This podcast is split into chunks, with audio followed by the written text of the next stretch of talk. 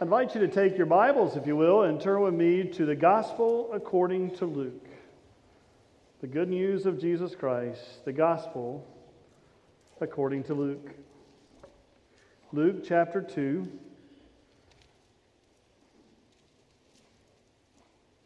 Beginning at verse 13. Luke chapter 2, beginning at verse 13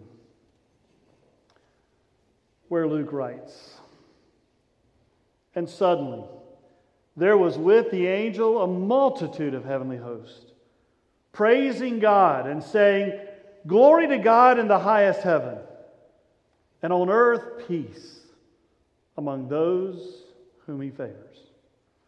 This is the word of God for the people of God. Thanks be to God. Let us pray.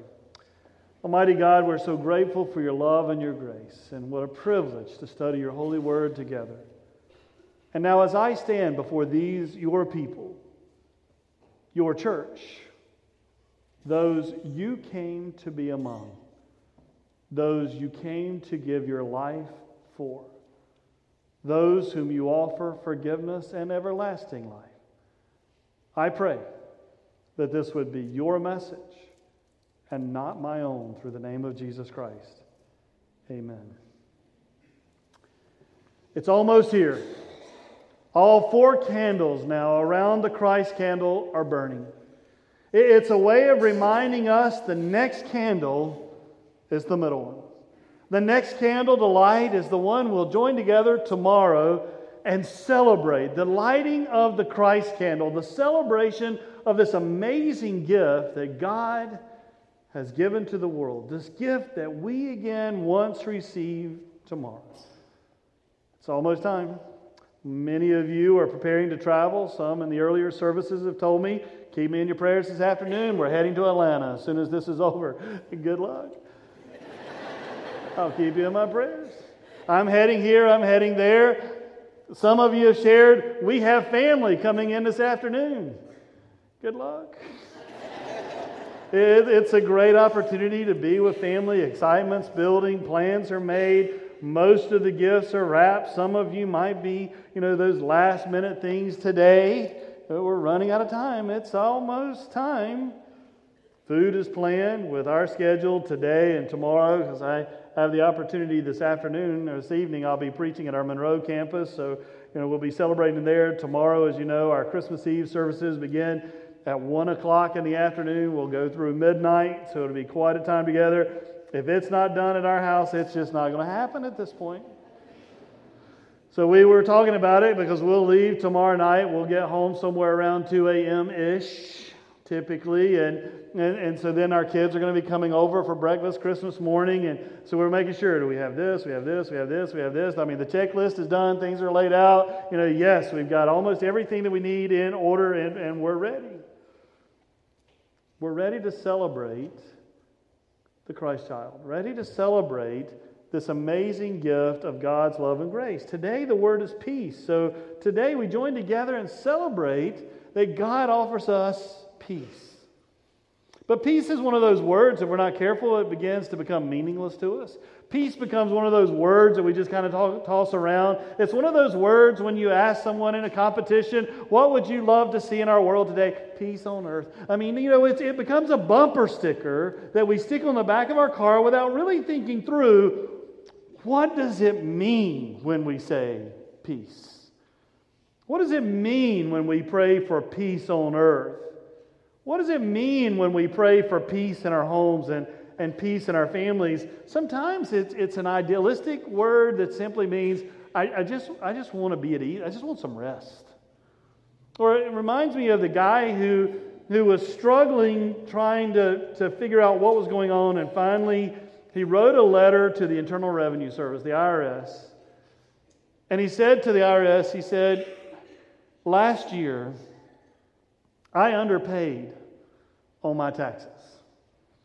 I have not been able to sleep well. My conscience is really bothering me. So, enclosed, you will find a check for $600. And he signs it. And then at the bottom it said, P.S. If I still can't sleep after this, I'll send you the rest of it. you know, what does it take just to be able to get us to be a little bit of comfort? I mean, just to ease us a, a little bit. The word peace, though, is a powerful word. It's, a, it's an amazing theological word that runs from the beginning of the scripture all the way through Revelation. One of the things I love when you go to Israel is, is that you get to hear the Old Testament Hebrew word for peace used on a regular basis. It's the word shalom. Shalom. You walk through the streets of Jerusalem or through eh, various places in the region, and as you pass by someone or someone greets you, they'll say, Shalom. At the end of the day, when you're about to retire and go to bed for the night, you'll look at someone and they'll respond to you, Shalom. Peace. Peace. It's, it's a deep phrase. It's a deeper phrase than hey. It's a deeper phrase than hey, y'all. It, it actually it, it means the absence of hostility, yes. It means the absence of war, yes. It means the absence of conflict, yes. But it's deeper than that. It also means I want well being for you, I want completeness for you, I want wholeness for you. To offer someone peace is to offer them well being. Actually, Ray Clendenen puts it this way in the Holman Bible Dictionary. He says, A bilateral treaty of peace would mean that both parties promise to refrain from hostilities against the other, and furthermore, would seek the other's welfare, including a pledge of aid if the treaty partner were attacked. To say, quote, go in peace meant to go with an assurance of friendship and favor. He goes on to say God's covenant of peace with his people would involve the assurance of an enduring relationship with the one who is our peace and his pledge to protect their welfare and to abundantly bless them by his divine grace, wisdom, and power.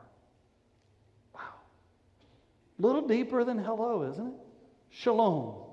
When we look at someone and we offer shalom, there's a depth to it that says not only are we saying time out, not only are we saying I don't want to fight you, I don't want to battle you, I don't want to be in conflict with you, I don't want any hostility with you, I, I want that to be gone. It also means, though, I want what's best for you. And not only do I want what's best for you, it is a pledge I will help you attain it. I will work for completeness for you. I will work for wholeness for you. And not only that,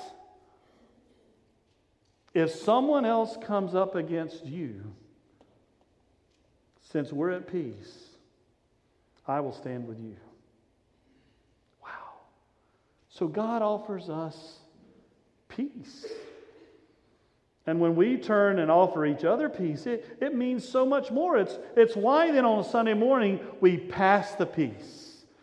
We pass the peace of Christ.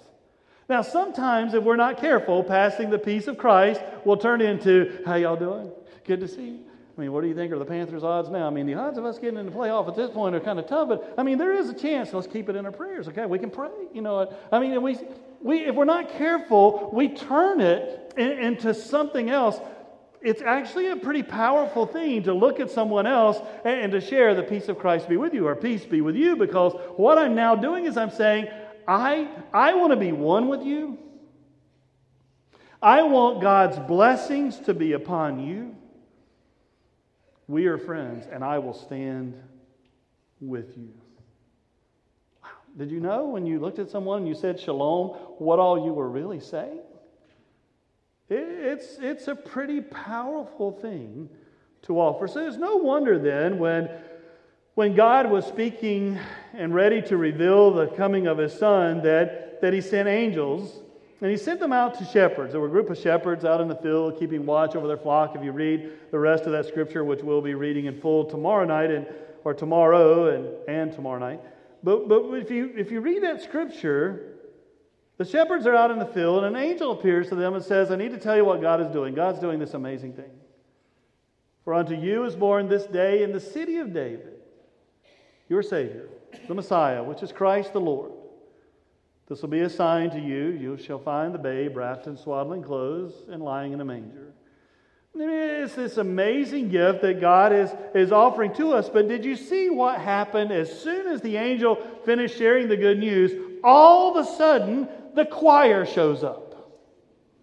All of a sudden, we're told that there was a multitude of heavenly hosts praising God and singing, Glory to God in the highest heaven, and on earth, peace. Now, I, I love to, to listen to the choir as, it, as they prepare to, to help lead worship. Our praise teams do the same thing. They get together and they rehearse. And, and before the Christmas program the other night, I, I came in to make sure I was mic'd up and everything was ready. And, and so, you know, Dr. House and Dr. Rogel were warming up the choir and rehearsing with the choir. And it's always fun to overhear something when they don't know you're overhearing it.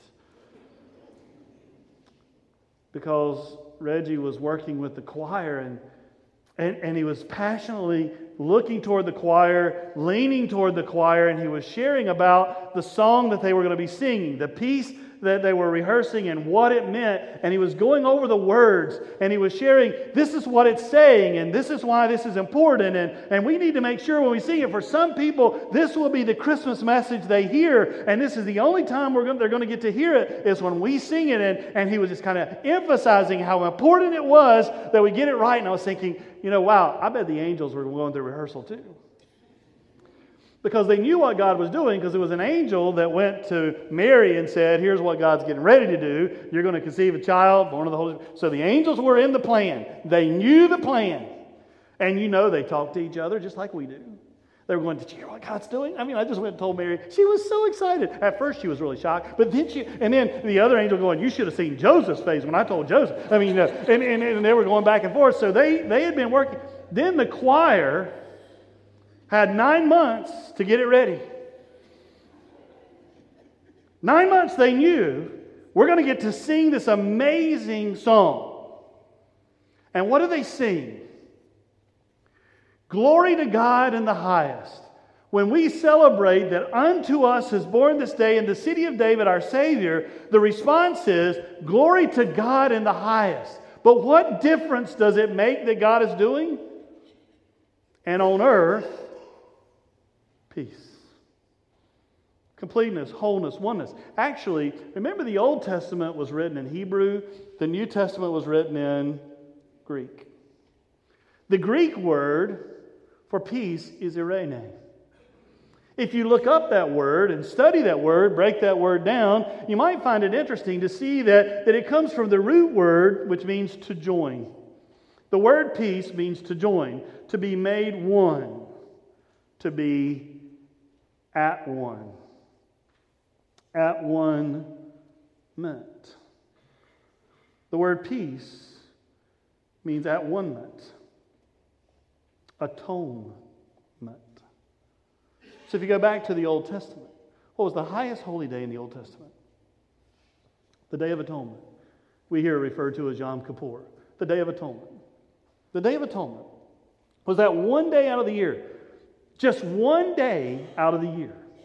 When the high priest, not just any priest, but the high priest, the high priest would come into the temple, and there was a curtain, and behind the curtain was the ark of the Holy of Holies, where God would dwell. And on that day, only on that day, not just every day, but that day, the high priest, not just any priest, the high priest could go back there and would make an offering to God for what? The forgiveness of sins. And on that day, with that offering, the celebration would be made known that we are now one with God again. That anything that stood between us and God has now been forgiven. We are one with God again. Isn't it interesting then that when the angels sing praise to God because of the coming of the Christ child. And we will learn and experience the rest of the story on Good Friday and Easter. The angels sing out, Glory to God in the highest, and on earth, peace. Oneness with God, at one with God, forgiveness with God, completeness and wholeness now with God. That is offered among us. You want to know how important a word it is? Every book of the New Testament, with the exception of 1 John, refers to peace. Every book of the New Testament, with the exception of 1 John, refers to peace. Now, before you get too upset with John, he spoke about it in a lot of other places, just not 1 John. So that really means that every writer of the New Testament spoke about the peace of God. It's a gift that we light. It's, it's more than a bumper sticker. It's, it's more than hey. And it's more than hey, y'all. Shalom. Eirene. Shalom is the blessing that, that Jesus would have shared on a regular basis with his disciples and with all that he came upon. It was the greeting and the blessing that Jesus knew well and offered well. Shalom. Shalom. But there is a section of that verse that I struggle with a little bit, and, and that is at the end of the verse it says, you know, and on earth peace among those whom he favors. And that always bothered me. It's like, well, who does God not favor? I mean, how do I know if I'm one of the favored or not? Well, you know, I struggle with that. And then I realize it's not only me that I, I'm not the only one that struggles with it because actually some of your Bibles will tell you in a little footnote at the bottom, some ancient manuscripts don't have that part. Tell you how that happens. Back in, back in the day, before you had, you know, Staples or somewhere that you could go to and go, hey, could you make me a copy of this? Before we had copiers in our own homes where we could just lay down something make a copy of it. And, and, and before you could go on to Amazon or some other bookstore, uh, and, you know, Barnes and Nobles or some independent bookstore and order the book or order the Bible, you had to use scribes. So if, if, if, somebody wanted a copy of the Bible and Ed was the only one over here that has a copy of it, then we would hire a scribe to take Ed's copy and they would sit down with pen and paper and start copying word for word. Obviously, some of the scribes got to that part and went, I just don't like that. And they accidentally left that word out, that phrase out. But it's there. We struggle with it though. With whom God favors, whom does God favor? Well, Dr. Fred Craddock who was one of my professors when I was in seminary, great mentor that I dearly loved. Fred Craddock was a, a, was a great biblical scholar. He's a New Testament scholar, a Greek scholar, and, and, he has commentaries on, on the New Testament as well. And in his commentary on Luke, he said, The thing that we have to remember is that the Greek language did not have punctuation.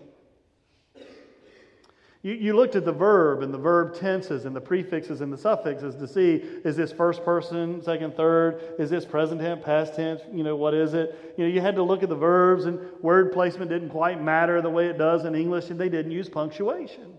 So sometimes when we then translate it into English, we try to add the English stuff to it, and sometimes we may put the punctuation in the wrong place. And his point was, he said that, that, that the comma, if you're going to add the comma, the comma comes after the word peace. So, so in my Bible, I've actually kind of marked that, you know, it's so I know pause in the right place because it makes a difference. When you go, glory to God in the highest heaven, and on earth, peace among all those whom God favors. Or, and on earth, peace among those whom God favors. You see the difference? It's, it's where is the pause? And, and Craddock says, it, Luke makes it very clear. I mean, Luke is the one that tells us Jesus is here for all people. He's here for the least, the last, the lost. He's the one who cares about the outcast. As a matter of fact, who are the angels talking to? The shepherds, the lowly. John makes it clear that for God so loved the world. So Craddock says, when you read the scripture, make sure you put the comma and the pause in the right place it's, and on earth, peace. And on earth, peace among all those whom God favors, for you are God's people. Peace. It's a powerful, amazing thing that God is offering to us. That's why, then, according to Luke and according to John, what's the first word that Jesus shares with the disciples upon his resurrection?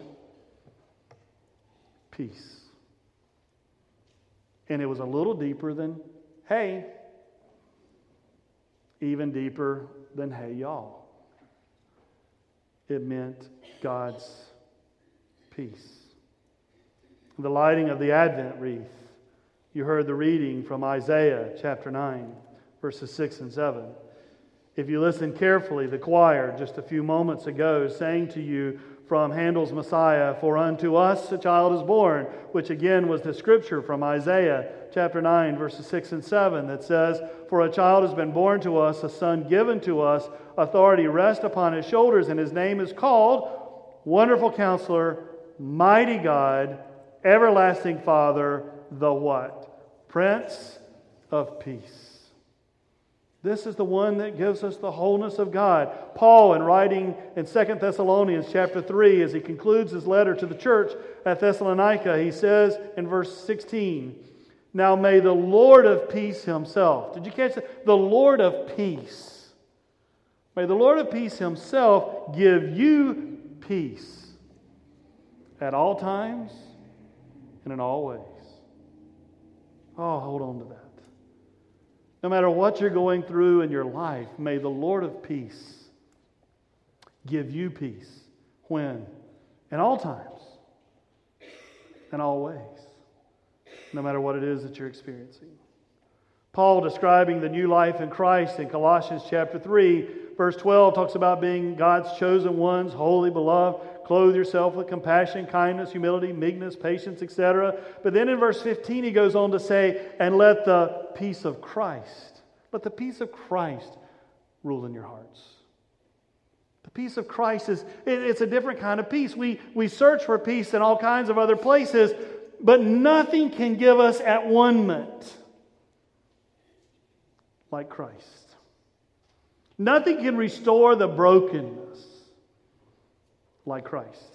It's why Jesus in John 14, when he's preparing to, to leave, he's preparing the disciples that, that the end is coming near, and he says, In my Father's house there are many rooms. I'm going to go get a room ready for you. I'll come again to receive you to myself, so that where I am, there you may be also. You know the way where I'm going. Thomas says, I don't know how to get there. I don't know. They're confused. They talk about it, and then Jesus says in John 14, verse 27, Peace I leave with you. My peace, not just any peace, my peace I give to you. Do not let your hearts be troubled, and neither let them be afraid. Because it's a different kind of peace. It's why Paul then says in Romans 5, verse 1, he says, Since we are justified by faith, we have peace with God through our Lord Jesus Christ.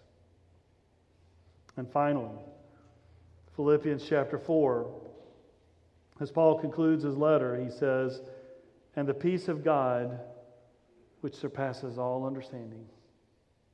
There's not another peace like it. May the peace of God, which surpasses all understanding, guard your hearts and your minds in Christ Jesus. We light this candle as a symbol of the Prince of Peace. Tomorrow we'll light the Christ candle, but the, to experience the fullness of the Christ candle and the Christ child, to experience the gifts that the Christ child offers of hope, love, joy, and peace makes all the, the difference in the world. Peace. What does it mean to have peace with God? So I ask you, as we prepare to celebrate the Christ Mass, the celebration of the Christ child, Christmas, do you have peace with God? Oneness with God? Forgiveness from God? Because Christmas is about the baby in a manger stretching out his arms to be held, offering shalom. The shalom of God. And what about peace with each other? We're about to spend a lot of time with family. I know you are too. Isn't it always fun? I mean, sometimes it is, sometimes it's challenging. Sometimes in our families and in our homes, we just want peace. But that means a little bit more than the absence of conflict. In our homes and families, do we want the best for the other? We want completeness and wholeness for the other. To move beyond the fact that we just tolerate each other on the holidays, but we embrace each other on the holy days. Peace. Can we look at our families and our friends and our neighbors and truly say, Shalom? Shalom. I, I know when my kids, for some reason, are not getting along with each other. I mean, it doesn't happen all the time, but once in a while, because they're brothers and brother and sister, just like everybody else is. You know, it just drives you nuts as a parent, doesn't it? I wonder how God must feel sometimes when He looks among His kids and He sees the way we respond to each other. Can we offer each other shalom? Shalom. So I invite you, as we prepare to sing our closing hymn together, I invite you to experience the gift of shalom. Peace. It's an amazing gift of the Christ child. It's oneness, completeness, wholeness, one with God. It's a word that means that not only does God want uh, an end to any brokenness between us, but God seeks your well being and your wholeness, your completeness. God has also promised, since you're at peace with God, if, if anyone comes against you, if anything comes against you, God will stand with you. Hence, if God be for us, who can be against us? And I invite you to experience shalom with each other. It's not always easy, but I invite you to offer the shalom of Christ to one another. Passing the peace of Christ, wow. It's not just something we say, it's who we are. It's what we do. Shalom.